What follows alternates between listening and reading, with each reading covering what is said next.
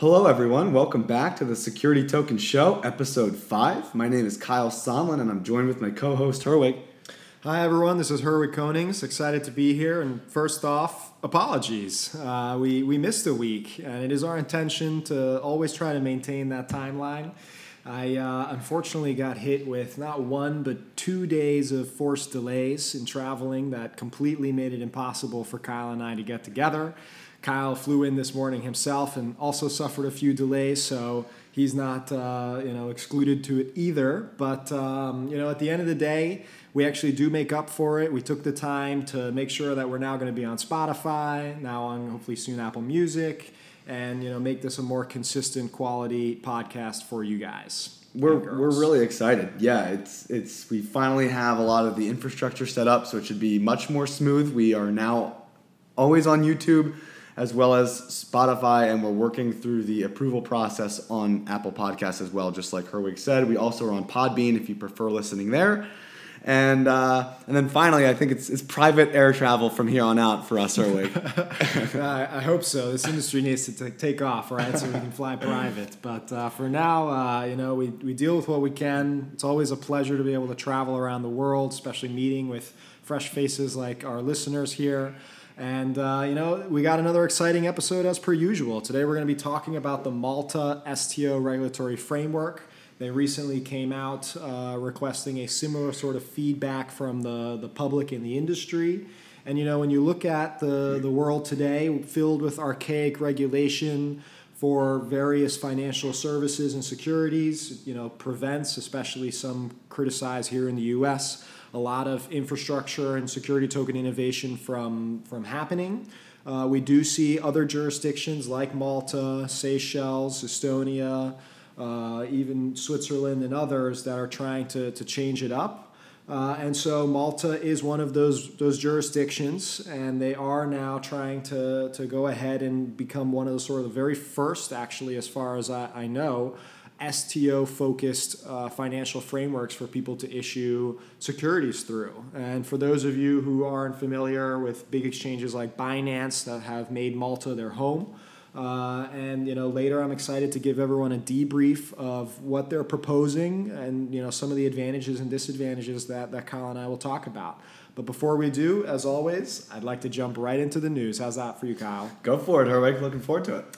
Alrighty, well, you know, actually not too much craziness that we missed over the last two weeks. I'm going to start off with a series of broker dealer approvals and updates. Uh, the first being Galaxy Digital, most recently announced through a, a press release that they are now allowed to underwrite registered public offerings. They were already capable of leading private transactions here in the US, but now it seems like they have full steam approval to go ahead and start doing full on IPOs. So that this is exciting. They comment in their press release that means they finally are able to, to do a full suite of services from for the entire life cycle of an issuer.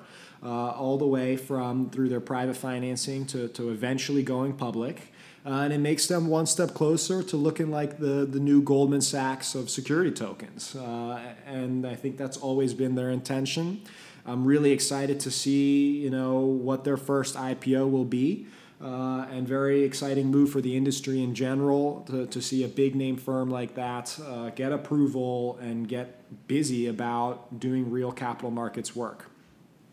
Another broker dealer recently approved is by a very well known crowdfunding platform here in the US called Start Engine. Start Engine has been around since, since the very beginning of the Jobs Act uh, and has been one of the more successful and active crowdfunding companies. Uh, in fact, their new broker dealer, they say in their blog post, is going to make them even more effective, specifically focusing on their Reg A Plus capacity as we all know from the last episode we did, Reg A Plus is starting to gain a little bit more momentum, a little bit more attention now. Uh, and it seems like all around there's hope that we're going to start seeing more and more of these offerings accepted. Uh, and Start Engine says that now through their broker dealer, they'll be able to accept investors through all 50 states uh, improved credit card transaction investing, uh, and including also bolstering up their broker dealer network. Uh, now that they have their own broker to most likely syndicate or bring more institutional capital to co invest alongside the retail crowd. And of course, there's no secret. They, they mentioned this as part of their earlier fundraise that they are also trying to develop a marketplace, uh, a secondary market they call Start Engine Secondary. I assume, but I do not know, is part of their approval with the broker dealer, and if not, likely something that they're in the works of now. As we all know, getting an ATS license, an alternative trading system license to trade, has been very difficult for most over the last few years. Uh, and you know, Kyle reminded me before we started the show that uh, you know not everyone is familiar with with the broker dealer law. So although we'll likely spend a whole episode on it, I'm just going to quickly break down what we're talking about here. You know, we we have really two main types of broker dealers when it comes to security token.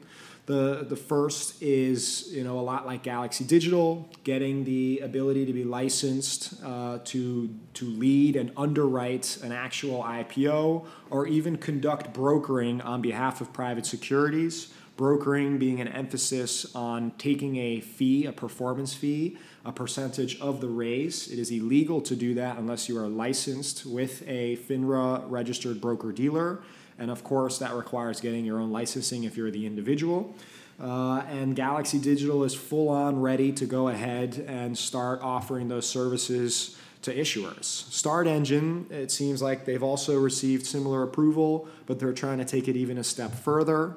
It's a little bit more difficult for a broker dealer to be getting a license for an alternative trading system, which pretty much gives them the go ahead to start actually um, managing and uh, offering secondary private transactions. Um, and this is a really big deal because many see this as the future of security tokens. Uh, platforms like OFN and tZERO are already registered to do this, and that's why they're live and trading today. Many other exchanges in the industry are still waiting for this approval and are still building out the infrastructure and you know also likely in a similar limbo that we had discussed in one of our previous episodes between FINRA and the SEC approving broker dealers. So on all in all, you know, in retrospect, I think there's something like 3,600 different brokers out there. Uh, you know, there's not a lot if you look at it from that regard, especially even less so that are allowed to trade securities. So I think it's a, a big shout out to Galaxy Digital and Start Engine for getting this regulatory approval and again helping build out the security token space. What are your thoughts, Kyle? This news might not be the most exciting for listeners or for someone who's not quite as familiar with the security token industry or even just fintech in general. But these are really the, the crucial plays and moves that need to be made for a productive system here. Because the reality is that we're talking about upgrading a multi trillion dollar industry in terms of securities, in terms of, of equities and bonds, and all of the other assets that, that one day likely will be traded on exchanges like this, or at least some majority of those.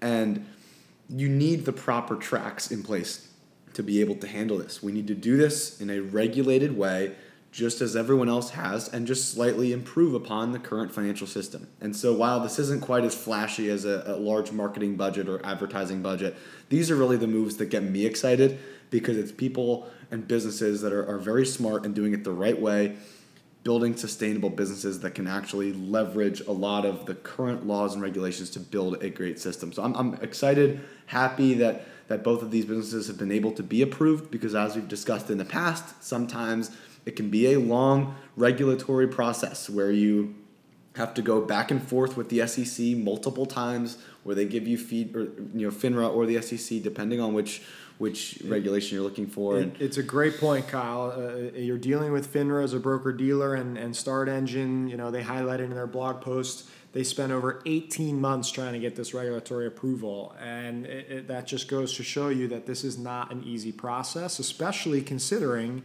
Start Engine has been around. They have an industry name, they already have a registered funding portal with the SEC and FINRA. So they've been active, you know, participants in the space, and even for them, getting the broker dealer approval was no easy task. Uh, so almost tempted to give them the company of the week, but I, am going to wait to see what they end up doing with this and, and how they put it to work for them, both companies. Uh, but needless to say, we'll definitely be watching. Moving on, We have a great article by our, our friend Jesus Rodriguez, an active uh, writer in the space on security token industry topics. And this time around, he's talking about security token networks. This time around, the article is featured in Altcoin Magazine, and I highly recommend out, that you all check it out if you're interested in sort of seeing where the space might go. Jesus has always been very good at predicting and at least having a, a, good assessment of where the space is today and the, the players and participants in it. And uh, the sum of the article is basically to say that there is a very large potential that security token networks by design are going to be a trend in the future.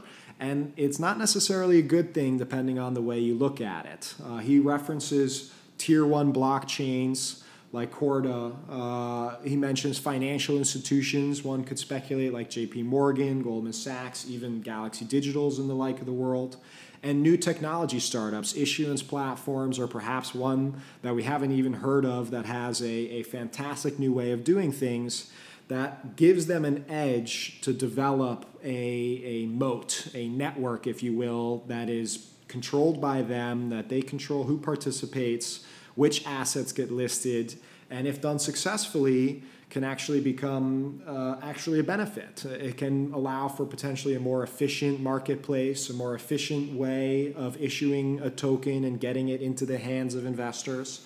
But if you look at it from another side, it also means potentially less competition. It means uh, uh, potentially, you know, being stuck to a centralized system, uh, which means that there is no free control for the market to develop. Uh, he even hints that uh, you know company like Libra might be able to develop their own security token network that prevents others from, from participating on it. Uh, so all of this, you know, to, to quote Jesus here, says that the security token industry will start looking closer to an enterprise software market than to the crypto space, where we are used to decentralized models disrupting uh, convention and marketplaces and even regulation in some cases. So, again, highly recommend you check out that article if you're interested more on infrastructure and the industry itself. Next up, we have some hiring news, PR worthy, uh, by tZERO and Vertalo. In fact, one of our good friends, Thomas McInerney, or Mac to Kyle and I, recently left Open Finance Network to join Vertalo as their head of product. Same goes for Tim Rainers, who's a previous COO of Securitize, also joining Vertalo. Uh, some, some pretty big news. What do you think of that, Kyle? I'm excited. I think that Vertalo is making some great moves. I spoke with, with some of the people from their team not too long ago, and they had been speaking very highly about the deal flow that they're seeing, and, and they're very excited about a lot of the, the upcoming features for them. So to see that they're scaling in a great way to bring on some, some really high quality talent Thomas McInerney is a, a great guy. Um, we, we have a solid relationship with him and, and, the OFN team, so I'm happy to see that he's moving to Austin and, and, and, doing a lot of great stuff there. And I'm very excited to see what they do with a lot of their, their upcoming products and, and what they can do with issuance. So it's, it's nothing but great moves there, and, and hopefully tZERO can, can continue to push forward and you know get get some more securities onto their exchange. I think that that they have I've heard that they've had solid technology. It seems like they've been dealing with some regulatory issues and potentially some other roadblocks. So I'd be very excited to see that they're bringing on some new talent, getting some fresh faces in there, and, and really trying to solve some of their problems. Vertalo is, uh, you know, one of the newer issuance uh, companies on the block, if you will. Uh, it's rather new space to begin with, but they've been making a big name, especially with big uh, you know hires like this one. So that, that's pretty cool. And because of that, I'm actually going to make Vertalo my company of the week. Oh, They're wow. bringing on some some awesome talent. They they have a lot of great things in the pipeline, and I'm excited to see what their 2019 and 2020 look like. So well, they're clearly uh, putting themselves on the map, and now with the Kyle bump, you know, let them soar. That's awesome. Yeah. So T0 also had some hires, um, specifically Brooke Navarro. He was a previous managing director at Barclays for over a decade. Uh, very impressive, clearly bringing institutional investment banking expertise and skills to the T0 team, and that's going to be very, very helpful for both the company, issuers, and everyone else to work with her on getting their assets listed on T Zero. Additionally, Michael Mugias, I hope I'm pronouncing that right. I apologize for anyone's name that I did butcher. Um, who he was a previous investor relations head at IMAX, um, and now has taken over the same role at T Zero. So again, similar level of institutional corporate expertise coming to T Zero once again, making it a more well oiled machine. Uh, very excited to be working with these two and hopefully the T Zero team in the future. Um, next, we do have some real estate news. It looks like the first ever real estate transaction on the blockchain has occurred in Luxembourg little Luxembourg history. Uh, for those of you who don't know, I'm from Belgium, so it's nice to see a, a small neighbor over there, even smaller than Belgium, not very many, but um, also doing some very innovative and disruptive things with security tokens. A little bit more information on this. The, the issuance was by a company called Property Token. Uh, and they used uh, issuance platform Tokeny, who we recently mentioned received uh, an investment from Euronext. They're one of the leading European issuance platforms. Uh, they delivered the, the custody of the coins actually with a company called CoinPlus through very interesting, Kyle, a secured cryptographic physical vault, uh, which, uh, at least from what I could tell and read, was a physical card with their token stored on it uh, and delivered to the investors who participated. Uh, cool. It's an interesting solution, a custody solution, and uh, you know it, it seems to be something more fit for the crypto world in terms of, of some kind of security that that can be reissued, doesn't necessarily need hard storage. But hey, you know what? If, if it's maybe in a in a easier experience for investors to utilize and and and, uh, and store safe, then then great. Hey, and you know what? It still beats a paper certificate. So Amen to that. You own your shares. Pretty cool. Pretty part. cool. And last but not least, I do want to also mention that it was advised by another Luxembourg-based company, an advisory firm called Inno I N N O. So, congrats to everybody who was a, a, part of this project, and congrats to making history, the first transaction in Luxembourg for real estate. And I'm sure there will be many more to come. I always like to make my company of the week something that is, you know, very momentous, whether it's good or bad for the industry. It has a big impact. And I actually think this is major news. Tokeny has been a leader in Europe, uh, and they have clearly you know, been been part of many firsts already now. So I'm actually going to make them my company of the week, Kyle. Wow. Yeah, Tokeny. So there you go. Uh, very very excited to see what what comes next for them. We do also have a, a, very interesting article on tokenized commercial real estate. For those of you interested in the subject, I highly recommend you go check it out. It's on Cointelegraph. And as always, all our news that we discuss here is curated from STM News. If you have information you want to contribute, maybe it'll be featured in the podcast. We highly recommend you go submit it there. And of course, anything you're listening here, you can find there as well. Um, specifically, I, I, like this article because it likes to go in a little bit more regarding the illiquidity premium that exists and exists for multiple reasons. Uh, the article goes on to not talk, not only talk about the regulatory barrier, which is a, a, very fair thing to bring up because they talk about three specific rules that Kyle and I are very familiar with that we think will hopefully get updated and be heard by the SEC in our comment letter to them, which is, of course, the 12G Exchange Act limiting to 2,000 investors or 10 million in assets. Once you trigger that, you are forced to uh, register and, and start to file with the SEC more actively your, your information and trading history. Um, then they also talk about uh, another one in the industry, specifically more targeted towards funds. Funds actually have a hundred uh, maximum qualified investor rule, and really it's only 99 because typically there's a GP interest that also holds interest in the fund. Um, so you know this is another one of those things that can be seen as well. If you can only have 99 investors in a fund, how are you expected to get any kind of liquidity? Uh, and then finally, the other one is, is more on the flip side for REITs. For those of you who are not familiar with a REIT, a real estate investment trust, they have specific regulatory benefits requiring them to take something like 90% of their income and distribute it back to investors, and they need a minimum of 100 investors. Um, and uh, they, all these three rules simply sort of put up uh, some kind of a barrier for real estate projects to get off the ground. This barrier typically causes illiquidity, and therefore, you know, the article goes in to derive that if we are able to use security tokens and start creating new ways for um, commercial real estate, specifically uh, outside of the US, if these laws don't get updated, to, to flourish and thrive and at least benefit from the, the famed liquidity premium that, that exists. So, for again, for those of you interested in commercial real estate, highly recommend you check out their article on Cointelegraph.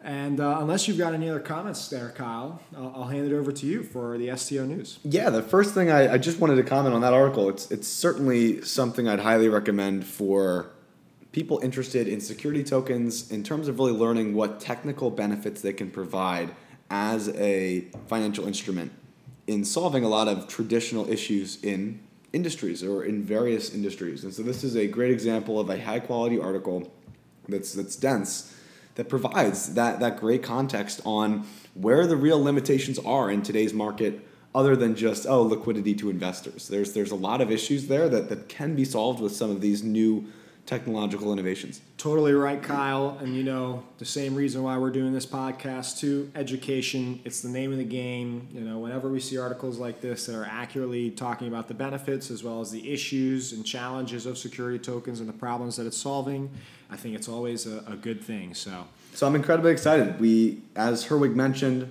all of these articles were sourced from STM News. The website there is stomarket.com slash news.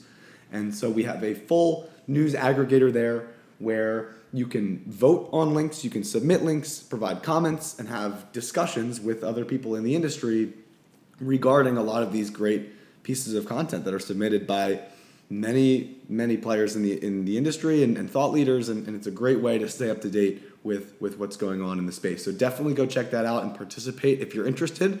You can also shoot us things. I'm pretty active on Twitter Kyle Sonlin is my name. That's my handle. You can you can send us articles, or I'm always responding to security token related posts and, and, engaging in discussions. So there's a lot of awesome ways you can stay involved if you're interested in learning more or or joining the discussion. As many voices as we can have, as many perspectives is, is definitely awesome for the industry moving forward. So, moving into the security token offering news, I just wanted to provide a little bit of context on the security token offering that Herwig was mentioning that Tokeny was working on on a property that's based out of Luxembourg. And so the deal is called the Grand Duchy Real Estate Offering. And so this is this is newly announced and there aren't a ton of details available right now.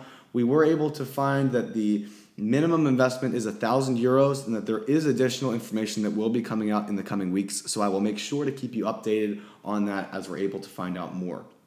Moving forward, I also was able to, to discuss with the, the team personally Fundament Group is issuing a 250 million euro security token debt offering backed by German real estate. And so 250 million is, is no small fee, Herwig, and they are they are really going loud with this one, trying to to create a debt offering that they have formulated as a subordinated token-based bond with an annual variable interest rate. And so Fundament Group has noted that it is an ERC20 token, which is the standard protocol for um, the Ethereum blockchain. So something that's very familiar with, with anyone in the, the crypto or blockchain space. And investors are expected to receive returns ranging from that 4 to 8% IRR range. And the dividends themselves are based on the performance of the portfolio, which is backed by German real estate and is paid out annually the investment is going to mature in 2033 where you'll see your investment return. So if you're interested in learning more, seeing more about this offering, definitely check it out. It's by the Fundament Group uh, for German real estate security token offerings. Additionally, we have the Nash Exchange is launching a security token offering. And so Nash Exchange is a crypto decentralized exchange and onboarding platform for fiat to crypto and they are launching a European regulated security token to provide investors with exposure to their exchange transaction fees. They also have some interesting staking involved with the exchange and with this token. I'm not exactly sure how that's going to play out yet. We'll see once it goes live how that's that's effective. But I believe that, that if you're able to, to take your security tokens and, and stake them on a specific token, you can then get a higher percentage of of those fees and things like that. So it's a interesting opportunity. It's it's more of a complicated offering instead of a straightforward equity offering. So if you're interested in supporting another exchange looking to raise funds and looking to provide access to those transaction fees, definitely check out the Nasdaq Exchange Security Token offering. We also have Startmark, the Startmark security token, and, and they are raising money as a VC via a debt offering. So they're they're creating a large venture capital firm that they're looking to deploy capital into startup and seed round funds or startup or seed round businesses. And they're doing that via a debt offering. And so this is actually the second German approved security token offering following the Bitbond offering that we discussed a few episodes ago. And so this 15 year bond has an estimated 10 to 20% APY and the promotional round is beginning August 1st through September 30th, 2019. Anyone who signs up for their newsletter and invests at least 700 euros can take part in this initial promotional round. If you want access to, to a VC style of opportunity that is in a debt offering, so maybe a little bit more structured than maybe just getting LP interest or something like that, definitely check out Startmark. They are approved by the German BaFin legislation. And finally, we also have Rise.eco is launching their security token offering. Rise.eco is, is somebody I've been in contact with. They're leveraging the security token market platform. And they are building two different trading platforms designed for institutional as well as retail investors. They're looking to raise up to $120 million for their security token offering. So, this is no small fee, especially for a tech company. They're building a profit sharing token that focuses on artificial intelligence and quant trading and, and a lot of these institutional pieces as well. So if you're interested in more of a tech play, something to, to build out the, the that side of, of investing in the industry, definitely check out rise.eco and their security token.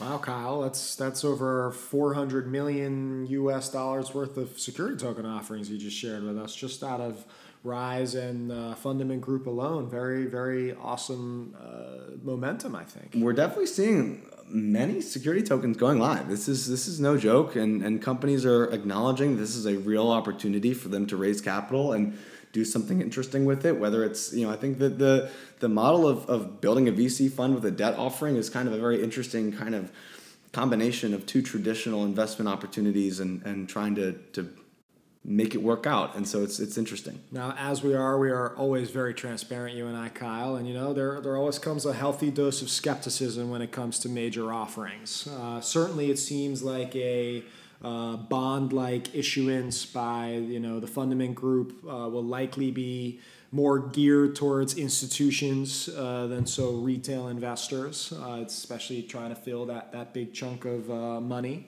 Uh, and it's certainly not new to us to see an exchange try and raise around the $100 million mark. Um, so certainly nothing caught off guard there, but of course, you know, always, you know, I'm going to be looking out for more progress and momentum with their raises to really see, you know, how successful they actually are to make sure that we aren't just talking about hype, but but things that are actually happening. So for those of you who are interested, you know, like Kyle said, go check them out and let us know your feedback or if you're participating and what you think. Totally agree. It's it's why at Security Token Market we've really focused on creating more attention and building the fundraising portion of our platform so that as users want to check out a specific profile, they can see the self-reported information on the fundraising progress and the process for each one of these offerings and how they're performing. And so it's something that we're going to be going live with very very soon in the coming week or weeks, and uh, I think is really going to help add additional legitimacy to a lot of these offerings as you can check in real time how the process is going and how their progress is. That's that's very cool, Kyle. Uh, I know you've been working with a lot of issuers who are now signing up and managing their pages themselves. So to be able to, to see that progress is, is really useful, I think, for myself as well as many other users on the site. Great. And finally, looking at some of the upcoming events before we move into the main topic, unfortunately, just like with, with the conference we discussed in Barcelona. The Slice Through the Hype around tokenized security live webinar will be occurring, and it's something you should definitely go check out. The only unfortunate reality is it likely will have happened after our podcast goes live. it, it will be Tuesday morning, um, so that will be July 30th. It's a free live webinar where um, a high powered cast will be discussing security token infrastructure and their vision for digital assets moving forward. The, the, the panel is Max Dilendorf and Rika Khurdayan, who are the managing partners of Dilendorf Khurdayan, the law firm, as well as Will McDonough, who's the chairman and CEO of DigiNext Americas, Juan Hernandez, who's the CEO of Open Finance Network, the, the live exchange here in the US, and finally Josh Stein, who's the CEO of Harbor, which is a very successful issuance platform that raised a lot of money and have been building out a, a an issuance platform for securities. So some high powered people on that that panel. It's going to be one to check out for sure if you can make it. Um, there may potentially be a video on demand or some kind of, of upload following the live stream. So we'll keep you updated maybe next week if we're able to find that. But definitely reach out to them or, or, or check out this information if you want to learn more. At the very least, we'll definitely be listening ourselves and we'll, we'll try to give you a debrief on next week's episode. Definitely.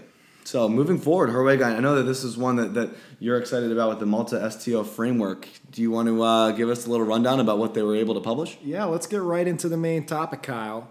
Uh, you know, similar to our very first episode, uh, just like when the SEC came out requesting public feedback on harmonizing private securities, which, by the way, an update there. Hopefully, in August, early August, we're going to have our release done to show you how we feel regarding their, I believe, 19 questions uh, from the SEC.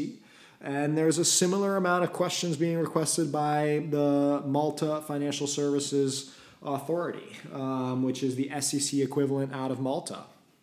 Uh, specifically, they put out, a, I think, a 28 page report that I've gone ahead and read through and, and uh, will now go ahead and uh, break it down for you here on the show. So, for those of you who don't know, uh, the CEO of the MFSA, which is essentially the, the chairman equivalent, Joseph Cuschieri, again, hoping I didn't mess up that name, he was appointed back in April 2018. Uh, so he is very in line with what Malta is trying to do uh, as a nation and improving its financial capital markets. Uh, and specifically with a focus on virtual assets as well as now security token offerings. So they, they did do a already a release on how to conduct virtual asset issuances and how to manage them in Malta. And now they are looking to update and develop a framework specifically designed for security token offerings. Uh, and their main purpose of this, uh, to quote uh, Joseph here, is there our intention is to push towards having a wider and more efficient framework for businesses to raise capital, allowing entrepreneurs to expand their businesses. Additionally, a well functioned capital market provides public investors with an opportunity to invest their savings with the objective of obtaining a higher return. Just like any other uh, capital market, that is, a, a, of course, the goal. And, uh, you know, again, Malta is taking advantage of being a small island uh, with a more robust framework uh, to be able to, you know, let's say compete globally for getting issuers to, to trade in Malta. And the specific goal for their update to the framework is to pretty much create legal certainty around STOs. This is a big deal because, especially here in the United States, but all around the world, jurisdictions everywhere are wrangling with the definition of uh, virtual asset versus a security token versus a compliant uh, digital asset issuance following securities law. We had a whole, you know, uh, article talking about creating even more confusion last time around on the episode. Uh, and really, this is a really important step for Malta as well as for security tokens in general to create this legal certainty for institutions and investors alike. Uh, the requirements that uh, Joseph here lists out is that the, the legal certainty is created by four requirements. The first is transferable securities must be registered in one register. The second is that secondary trading must take place on properly registered exchanges complying with all current regulations on transparency, prevention of market abuse, and reporting. Number three is certainty of ownership is fundamental As such, all ownership must be recorded on a properly registered central securities depository or a CSD, which must run the settlement systems to ensure the integrity of the entire system. This puts a lot of emphasis on the CSD here. And number four, the role of intermediaries in the distri- distribution of transferable securities to retail investors. Um, so this is a, a big deal um, because you know they are now officially going out there and saying we have a framework designed for traditional assets to become STOs and pretty much following all the same rules that existed beforehand, but now with legal certainty behind them. So they broke down their, their you know, proposal in six different sections. The, the first section was defining STOs. Very interestingly, they, they chopped them up into two different definitions. The first is traditional STOs. So this is really talking about any traditional asset, a bond, equity, a debt instrument, uh, and basically using a token to, to manage that process. Uh, you know, the reason we're probably all here listening to this show and participating in the space is for this very benefit for traditional assets to leverage blockchain technology and efficiencies. Uh, and so they refer to those as traditional STOs. However, when you start to blur the line a little bit, where you say, hey, I have a profit interest off of a virtual assets, you know, cryptocurrency, proof of stake node system, uh, you know, here in the US, that for certain would probably get clarified as a security. Uh, and globally, it's again causing a lot of confusion. So they define something that seems like a security but is definitely you know a little bit more questionable as a other STO. And for the purposes of this proposal, they're actually going to exclude other STOs for now as they explore trying to define that even further so that there is more clarity between what a virtual asset is, what they consider another STO, or a traditional STO. So, for the sake of the rest of this proposal, they, they really are referring to traditional STOs only. Um, section two uh, is actually about issuer approval. So, uh, they actually, you know, just like here in the US, until a regulatory body says otherwise, the issuer is deciding what they are defining their, their token as, whether it's a virtual asset or a traditional STO. However, the MFSA does have the right to request a legal opinion from the issuer in case there's uncertainty. Uh, we've seen similar things happen here in the US, specifically Blockstack with their Reg A Plus offering. There was a lot of back and forth in the SEC specifically for this exact reason. Um, and even now, they've settled on pretty much not commenting at all on, on what it is. so, here at least, Malta, again, going back to legal certainty, if you plan on issuing a traditional security and using a token for it, you will have a, a, defined role within the, the regulatory framework here in Malta, and it should be fairly easy to get a legal opinion to enforce that one way or another. Um, the MFSA also proposes to approve STOs in a foreign or local LLC to start. So you're hearing me correctly. They're requiring that you know securities that get listed as a traditional STO be structured in a limited liability company. They are, are exploring the use of using foundations, trusts, and other vehicles, but at this time it's their intention to just simply allow LLCs to start. Um, they also intend to update some of the laws so that cap table registry can also be done via distributed ledger technology, something that is currently not in place in their existing uh, framework. And they will also require uh, three different tests. These are pretty common tests across the globe a financial soundness test, a corporate governance check, and of course, being compliant with transparency requirements. When they're referring to financial soundness, they're actually talking about startups and asset light um, issuers. Uh, you know, specifically, it's very difficult for them to be able to you know project the and, and really assess all the risks. So what they're going to do is have them file a financial due diligence report, which you know typically for a company or fund you know is able to provide three years of, of historical financial data it's a little bit more difficult for these startups, so we'll, we'll see how they kind of support uh, those companies getting listed. On the corporate governance side of things, they're proposing that you know traditional STOs follow the cybersecurity framework and IT requirements set out already by the Virtual Financial Assets Act uh, that I was referencing earlier, as well as requiring a systems auditor to be appointed to run a systems audit report. Uh, this is pretty much uh, a protocol set in place for them to be able to make sure that the DLT technology and the registry, again, remains with integrity and isn't manipulated. Probably something that will be done by the combination of the, the CSD as well as the, the distributed ledger technology behind it.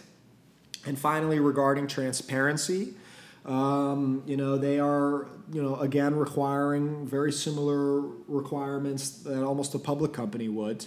Uh, specifically, we're talking about the uh, reporting of assets and liabilities, profits and losses, financial position, prospects of the issuer or any guarantors.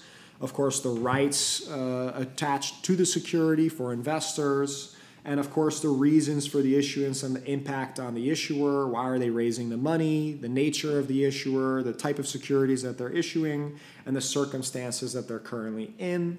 Uh, all you know in an effort to bring investor confidence into what they are buying into as a security that is now represented via a security token.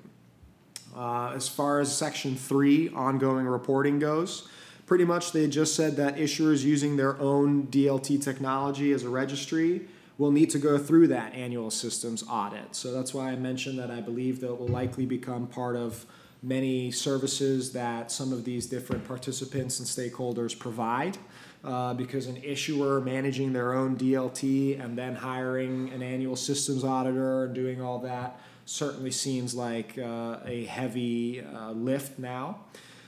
As far as secondary trading goes, Section 4 found this one uh, to be very interesting because they went out and defined the different types of exchanges out there, with, of course, the most emphasis on decentralized, permissionless exchanges. And the long story short of it, Kyle, is that they pretty much said no to that. Uh, and not surprisingly so. They criticized that being able to oversee completely decentralized, permissionless exchanges to enforce all the rules that we're discussing here now and the ones that exist today uh, will be very complicated for them to do. Uh, so instead, they will be first allowing traditional STOs to list on decentralized permissioned exchanges as well as centralized exchanges that are already providing a lot of these services on behalf of investors through a centralized body overseeing the whole process.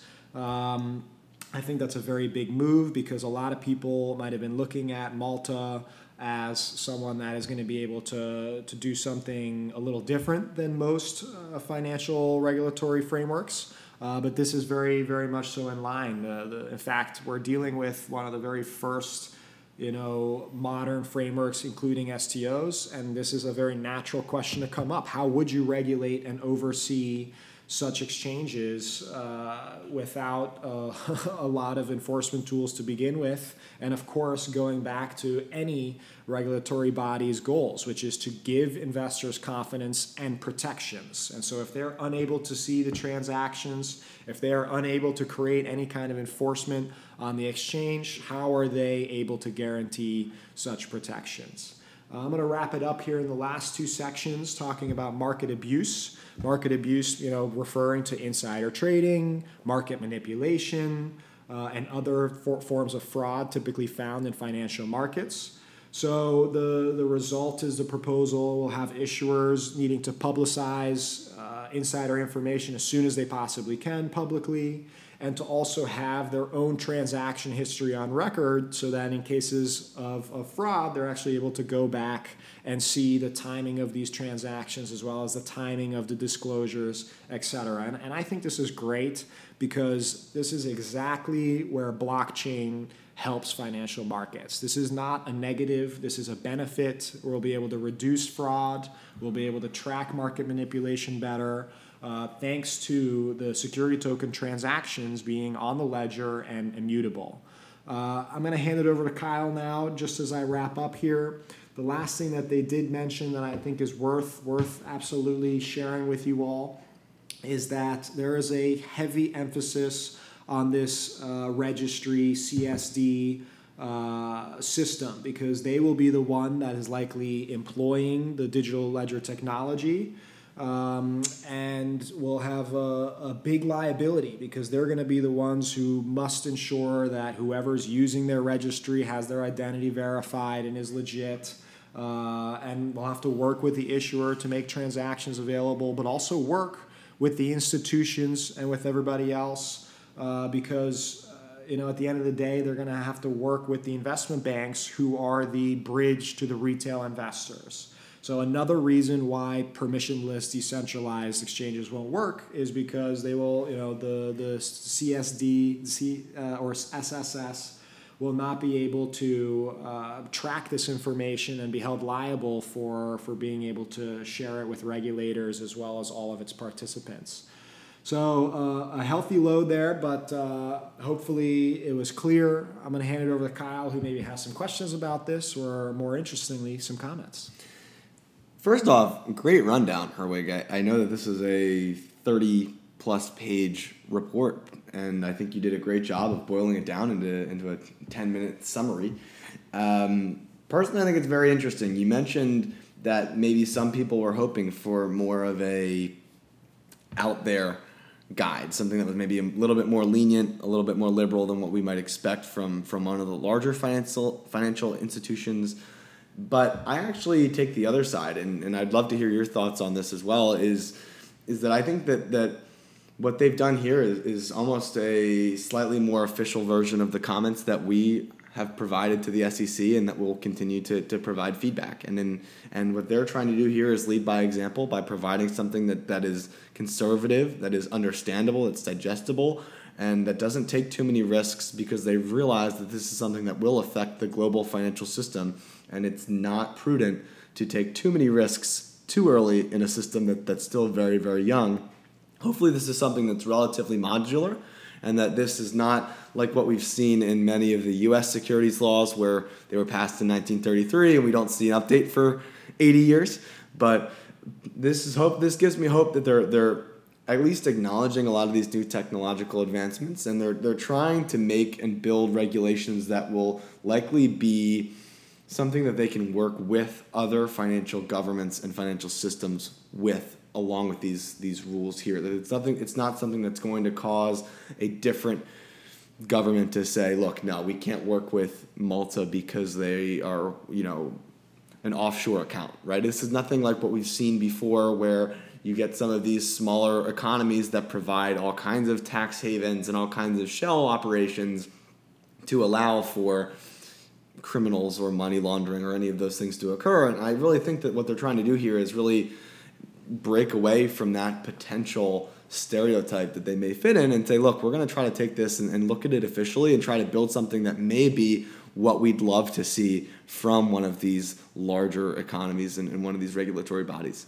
A, a really great observation, Kyle. I'm going to take some some pieces apart there. Uh, you know, you mentioned the word conservative. I think that's absolutely the case here. You know, if the SEC had to go about creating an official framework for security tokens, you know, it'd probably look a, lot like this, you know, when it comes to worrying about quote unquote other STOs. For now, it's not their problem. They're going to explore it. When it comes to worrying about decentralized permissionless exchanges, they're not going to worry about it. It's not going to impede creating a legitimate uh, framework designed for traditional STOs. Uh, and that is very exciting because, you know, to your point, we have to remember Malta is part of Europe. Uh, they're they're under European Union guidelines to to make sure that they can easily and not get, as you pointed out, basically ousted from the financial community globally. Uh, and so, therefore, this is right along the, the right balance of innovation as well as conservative updates to an existing financial framework. Um, and as a result, I, I think we're going to see a lot of very solid uh, momentum come from Malta. Uh, you know, August 30th is not a very long comment uh, period. Uh, and we've seen Malta move very quickly with the, the Virtual Asset Act. Um, so I wouldn't be surprised if we see something official uh, as soon as this year uh, regarding an official STO framework. And I'm very excited to see how issuers start to leverage this new exemption or this new um, registration type uh, to be able to issue through Malta under one of these, you know, legitimate uh, and with certainty uh, exemptions. So, uh, you know, really, really big news overall. I think that's why they deserve the, the full topic today. I also think that that we've discussed before that with security tokens, you're able to remove the security token from an exchange and and take that somewhere else, whether it's custody providers, whether it's exchanges, to be able to to liquidate your holdings. And so I think for U.S. investors, especially who have to subscribe to much harsher regulation requirements than what we've seen almost anywhere else in the world. If Malta can build something that mirrors what we're likely going to see from something like the SEC, or potentially from something that we see coming out of the UK or, or another financial leader here around the world, all of these securities that Malta may lead on in terms of providing liquidity for and, and providing issuance for may be very legitimate to be able to be traded on our exchanges moving forward as well. So if, if as long as they're being smart and conservative and compliant with what they expect or we expect to see from some of these other larger financial regulators, it'll allow a lot of cooperation in terms of, of these offerings and the success of many of these issuers, which I think is just great for, for everyone around the world. I also would just like to add that we are not lawyers and this is not legal advice or financial advice by any means. It is important to do your own research, to contact professionals, lawyers, financial advisors, wealth managers if you have any questions. But I hope that our insight is valuable for entertainment purposes. Absolutely. And I also want to add one last thing to this, Kyle, which is to, to really bring it full circle in today's episode. You know, uh, specifically with the emphasis on the custody provider and the registry agent, the, the CSD. Um, they are responsible for managing the DLT technology. So, going back to Jesus's article about creating security token networks, this is a perfect example. We already saw an exchange out of Switzerland exclusively partner with, with Corda uh, and there are three uh, blockchain. So this is yet another example and reinforcement of potentially private markets adopting a private blockchain to be able to leverage to create a security token network. Um, so really, really fascinating stuff. We're of course, as always, going to, to be keeping an eye on this and keeping you all updated. Uh, but for now, I think we can wrap it up and, and call it a show. Kyle, what do you think?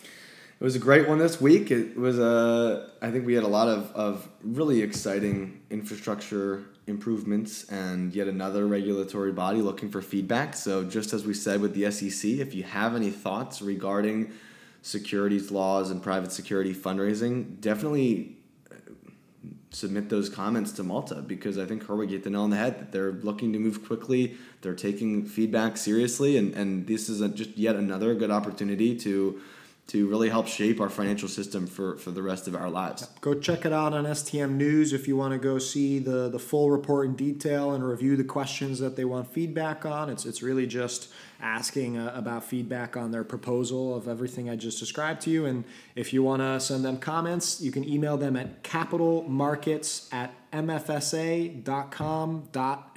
For you today, thanks for tuning in. Thank you.